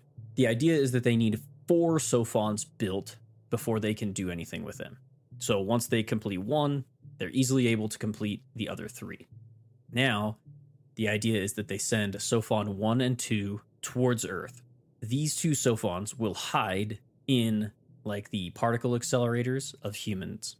Okay. This is also where things are explained that kind of like the pool ball experiment from earlier in the book the Sophons basically will go in and disrupt these experiments so that humans will never be able to fully unlock ways of interacting with matter, you know, on this uh such a small scale, basically, right? Down to the atoms and protons and neutrons and things like that.